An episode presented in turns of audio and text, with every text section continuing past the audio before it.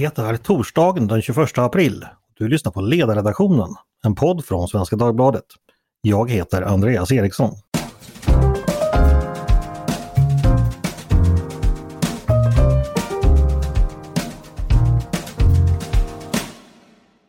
Varmt välkomna!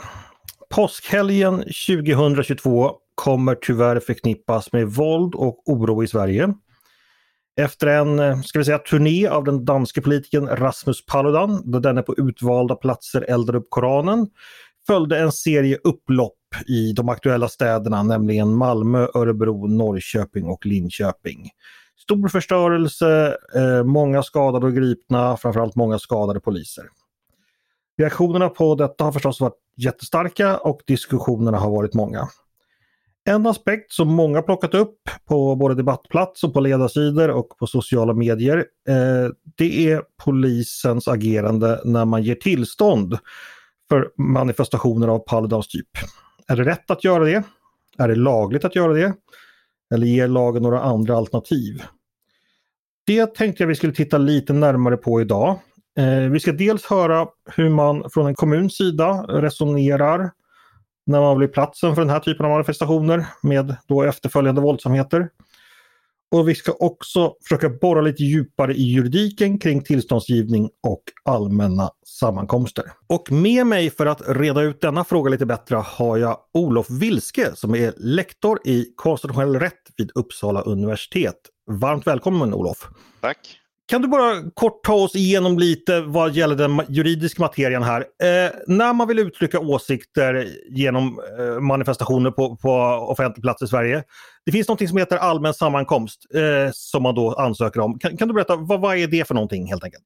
Ja, allmän sammankomst är ett begrepp som används i ordningslagen som är den lagen som reglerar olika typer av saker som sker på allmän plats. Till exempel demonstrationer, möten, överläggningar, opinionsyttringar av olika slag. Och det kontrasteras då i lagen med offentliga tillställningar som är en annan typ av arrangemang av mer så här, kommersiell eller nöjeskaraktär. Där allmän sammankomst då har mer politisk, kulturell karaktär och därmed också lite högre konstitutionellt skydd kan man säga eftersom det i högre utsträckning faller inom grundlagens skydd för demonstrationsfrihet och mötesfrihet och yttrandefrihet och sådär. Men hur är det? Måste man ha tillstånd för en allmän sammankomst för att offentligt kunna uttrycka sina åsikter? Det går inte bra att bara ställa sig på gatan och prata och säga vad man tycker? Jo, det går alldeles utmärkt. Och speciellt om man är ensam så behöver man inget tillstånd. Grejen är att lagen säger att man ska ha tillstånd för att anordna en allmän sammankomst. Det står att allmänna sammankomster och offentliga tillställningar får inte utan tillstånd anordnas på offentliga platser. Men det är också så att polisen får inte lov att upplösa en allmän sammankomst som sker spontant utan tillstånd. Och det är också en del av det här grundlagsskyddet för demonstrationsmötes- och yttrandefriheten. Det vill säga man kan absolut ha spontana möten och sådär också så länge som de inte leder till oordning eller brott vid sammankomsten. Så fredliga spontana sådana här möten är också skyddade. Poängen är med tillstånd tror jag att man vill skapa möjligheter för att ha större demonstrationer att kunna genomföras på ett ordnat sätt med hänsyn till trafiken och till liksom den allmänna ordningen i största allmänhet och sådär. Så att jag tror att det är det som ligger bakom tillståndskravet egentligen. Men rätten att demonstrera i Sverige, det har att göra med vår yttrandefrihet och det får man egentligen göra, ställa sig, så länge man inte begår något brott i övrigt så får man gå och ställa sig på stan och säga vad man tycker som man vill. Absolut, får man det. Om vi då tar det aktuella exemplet med den här Paludan då. Om han hade ställt sig och eldat upp Koranen utan tillstånd och gjort det då på ett sätt som var brandsäkert, kanske hade haft med sig någon liten grill eller något sånt där. Hade han begått ett brott då? Troligtvis inte då eftersom alltså själva manifestationen som sådan skyddas av mötes- och yttrandefriheten. Sen så har, och demonstrationsfriheten, sen har ju frågan rests om det här kan utgöra hets mot folkgrupp i de flesta fall så kan det nog inte det i en svensk kontext eftersom brännandet av en religiös skrift anses vara liksom ett Det är ett uttryck av att man skändar eller förolämpar en religion men inte de personerna som liksom, alltså trosutövarna. Och för att det ska vara hets mot folkgrupp så måste angreppet så att säga riktas mot människorna som är religiösa, inte mot religionen som sådan. Däremot om man hade ställt utanför en moské och eldat upp en koran så hade sammanhanget möjligen gjort att det hade räknats som hets mot folkgrupp. Och då hade han ju begått ett brott, men fortfarande är det där inte riktigt prövat i Sverige. Om vi fortsätter på det här spåret, vad som gäller då med en allmän sammankomst. Vem är det som ger tillstånd för en sådan? Vart vänder man sig ifall man vill anordna en sån? Det är polisen. Och när polisen då ska antingen ge tillstånd eller neka tillstånd, vilka lagar är det de vänder sig till då? Var hämtar de sina rättesnören ifrån helt enkelt?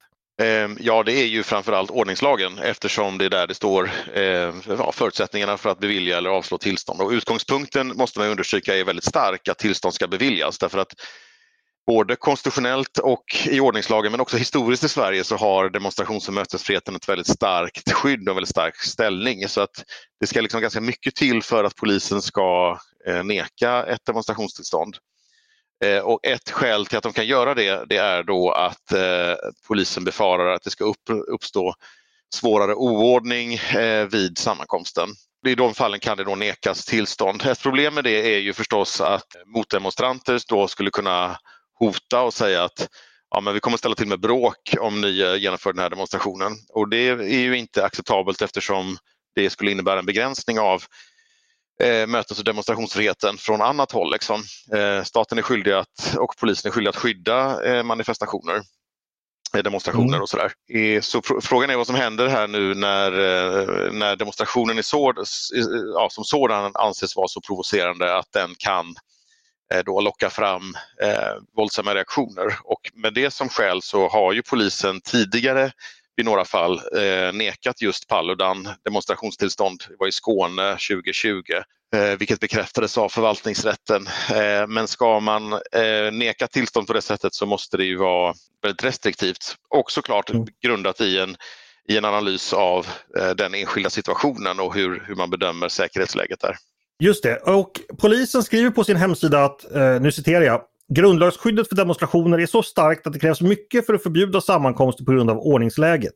Våldsanvändning på grund av motdemonstrationer är i normala fall inte ett sådant skäl.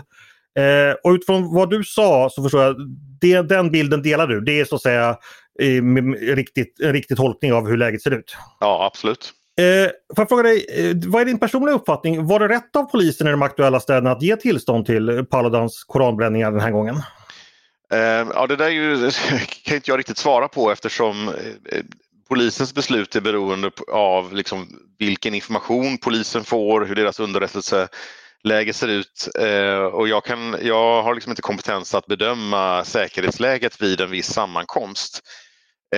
Däremot kan man ju fundera på, alltså mot bakgrund av vad som har skett tidigare vid de här demonstrationerna och hur det är avlöpt så är det ju inte en omöjlighet att neka tillstånd.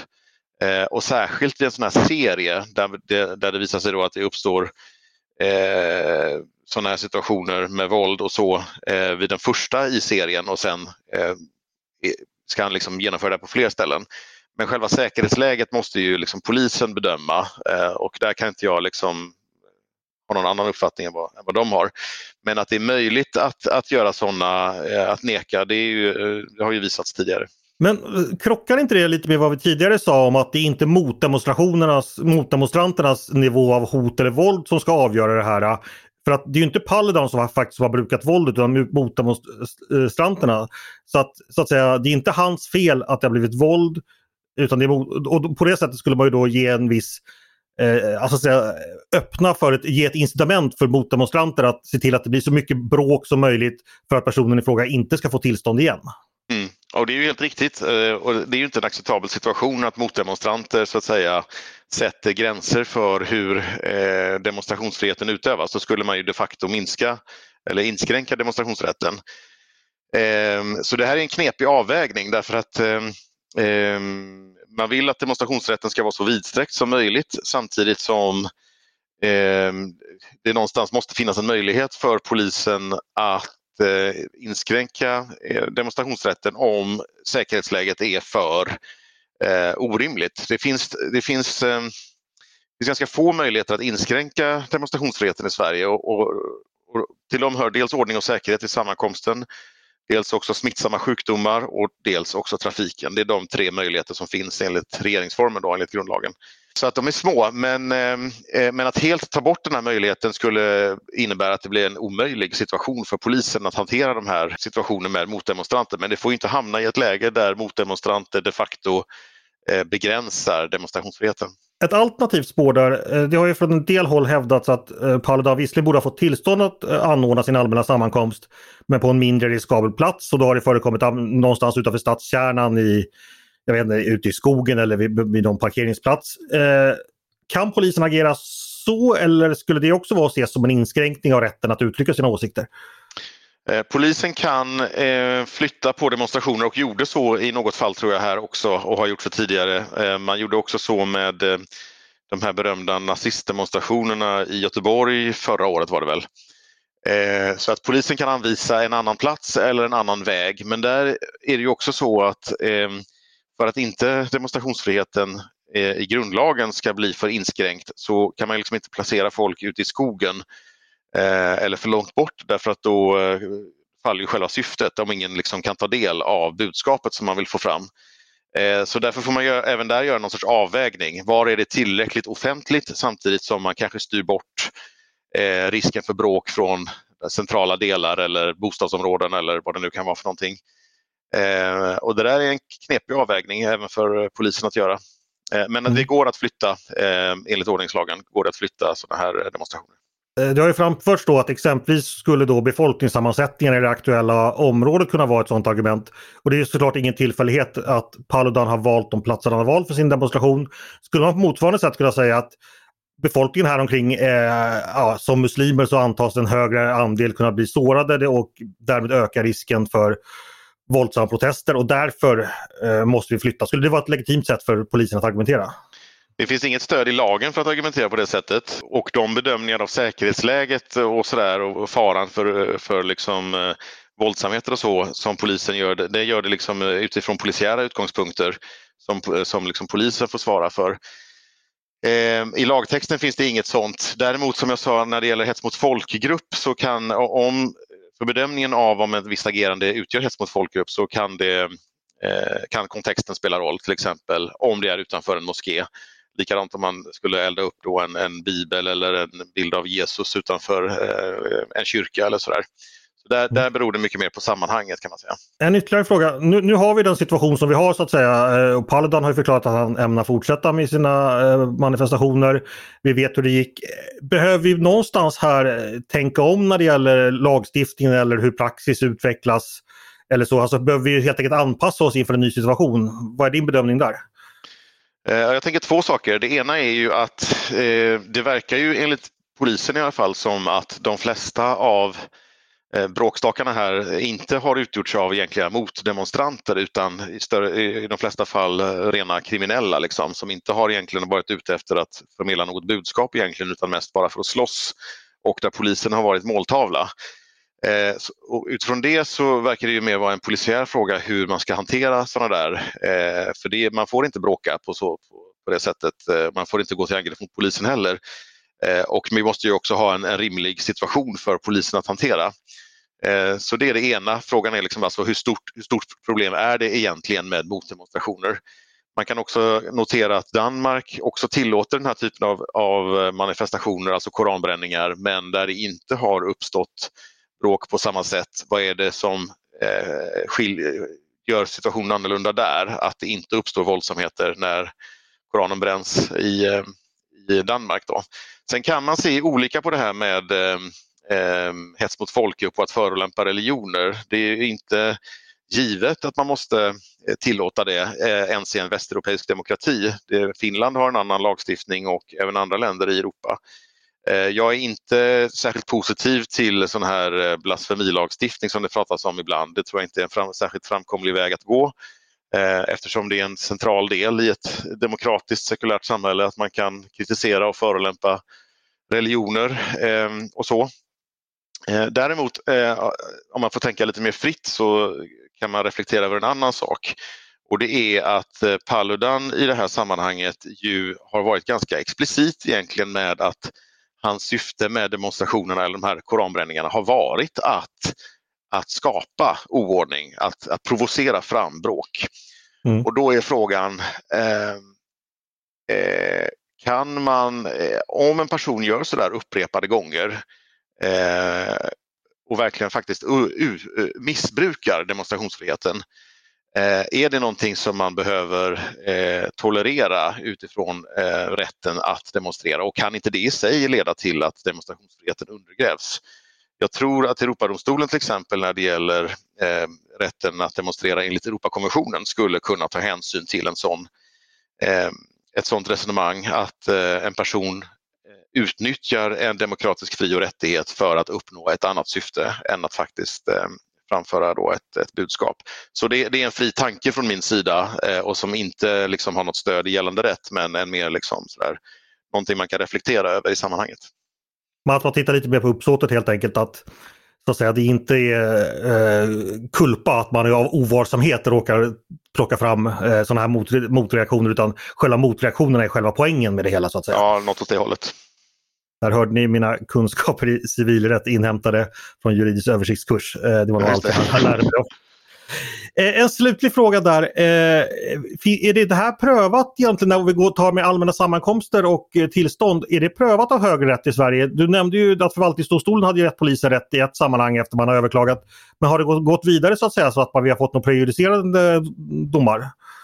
Nej, vi har inte det egentligen i någon högre utsträckning, och det är därför som det på ett sätt skulle vara nyttigt om polisen i högre utsträckning nekade demonstrationstillstånd, just för att se vad som händer. Då kan ju den som har blivit nekad tillstånd överklaga till domstol, och då skulle man kunna få en rättslig prövning. Ett problem i sammanhanget är ju att det ofta söks tillstånd ganska nära inpå, så att det är liksom ont om tid och sådär. Men det skulle vara värdefullt för rättstillämpningen att få vägledning här, samtidigt som ju bedömningar av till exempel risker och säkerhetshot och sånt där är ju svåra för en domstol att ha någon annan uppfattning om än polisen. Ungefär som med smittspridningsfrågor liksom, för att ta ett parallellt exempel. Så, men det skulle ändå vara värdefullt om JO eller domstolar, högre domstolar kunde komma med vägledning i frågan. Alternativt lagstiftaren förstås. Mm.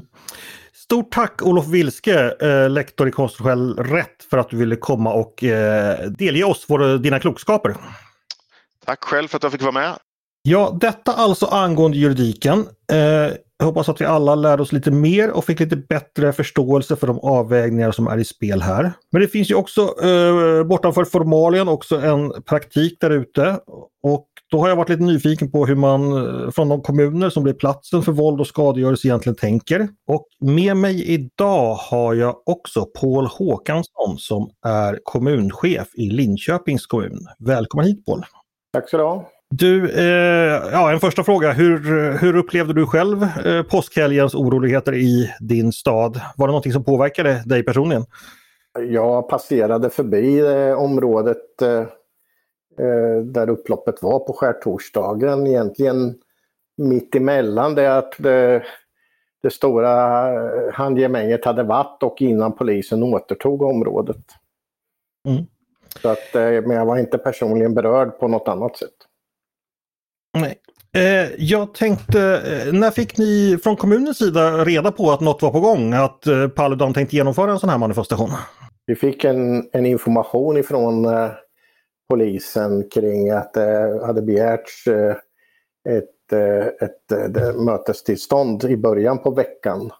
Och sedan hade vi en samverkan med polisen på onsdagen, och därefter fattade polisen beslut på onsdag kväll om att bevilja tillståndet. Hade ni några åsikter om innan ifall tillståndet man skulle ge tillstånd eller inte, eller förekom några sådana diskussioner? Nej, förekom inte några sådana diskussioner, utan det handlade ju mera om en diskussion om att det var osäkert om det här var en gimmick eller om det verkligen skulle bli någon demonstration i det läget. Och bakgrunden till det var ju att det var i början på mars en liknande historia som aldrig kom till verkställighet. Just det. Nu har ju du, vilket har rapporterats i media, tillsammans med din kollega i Norrköping skrivit ett brev till polisen där ni förklarar att, nu citerar jag, Linköpings kommun motsätter sig bestämt att tillstånd beviljas då för en eventuell upprepning då, ifall Paludan skulle vilja komma tillbaka så göra en liknande sak. Varför motsätter ni er och varför har ni meddelat polisen detta? Jag börjar med att förtydliga att den här skrivelsen skickades in på långfredagen till polisen med anledning över att vi hade fått uppgifter om att den här personen hade sökt tillstånd för en demonstration på söndagen. Så skrivelsen är inget generellt uttalande utan ett specifikt uttalande. Men det är korrekt att vi har gjort, och bakgrunden är ju att jag gör en bedömning att polisen i det läget inte kunde garantera den allmänna ordningen. Men det är väl i och för sig polisens sak att bedöma vilken ordning de kan garantera, tänker jag. Ja, polisen har ju det 100-procentiga ansvaret för ordningshållningen i samhället, det är korrekt. Vi som kommun kan vi bara framföra vår uppfattning, och händelserna på skärtorsdagen gav ju en väldigt tydlig bild över att polisen inte kunde upprätthålla den allmänna ordningen i Linköping. Om man pratar lite generellt, vilken betydelse har kommunens åsikter för polisens tillståndsgivning? Har du någon erfarenhet eller, kring detta? Hur tungt ert ord brukar väga, så att säga? Vi har ju inte tidigare skickat in skrivelser av den här karaktären till polismyndigheten. Vi har ju normalt sett när det gäller sådana här aktiviteter där man söker sådana här tillstånd och samverkar med polisen, där vi har en diskussion om vad som är lämpliga platser, och då handlar det ju också om väldigt okontroversiella demonstrationer. Ibland så vill ju någon vara på lite udda ställen, och då är det ju en djupare dialog framförallt med de som jobbar med stadsmiljö och liknande. Så att det här är ju en första gången jag har upplevt det här. Men bara för att förtydliga, det var inte så att Paludan inkom inte med någon ny ansökan om tillstånd på söndagen, så att säga, utan det här var bara rykten som gick, eller hur var det med den saken? Det vet inte jag.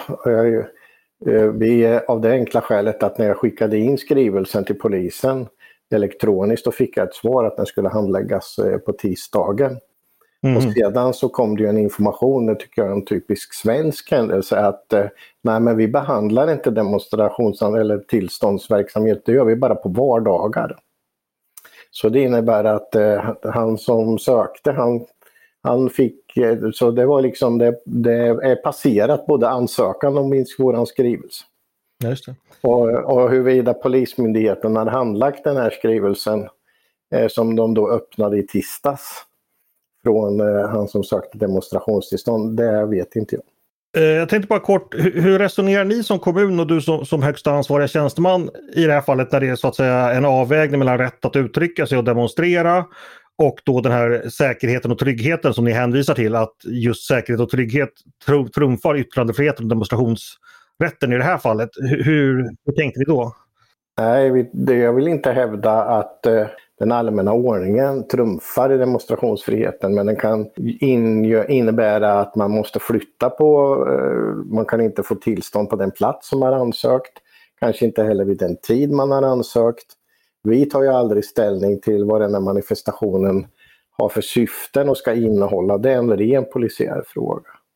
Men varför vi har reagerat här, det är ju att i den här diskussionen som nu förs om just ordningshållning kontra demonstrationsfrihet, så glömmer man, tycker jag, i alla lägen bort en fjärde part.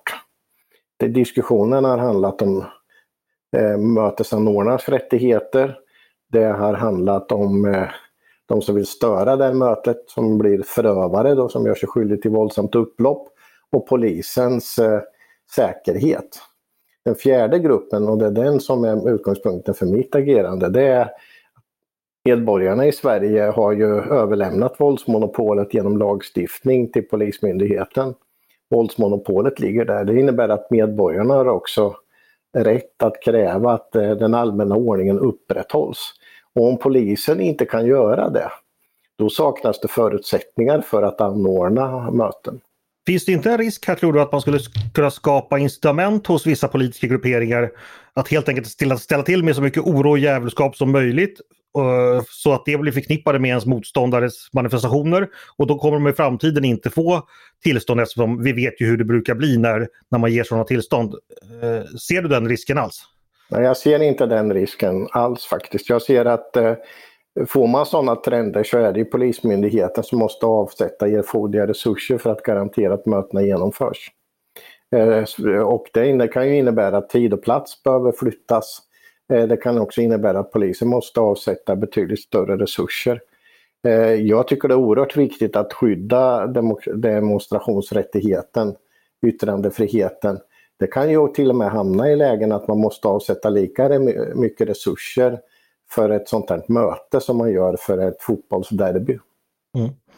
Om vi tittar lite framåt då, vi vet ju inte vad som kommer ske, men Paludan har ju antytt i media att han kommer fortsätta sin verksamhet.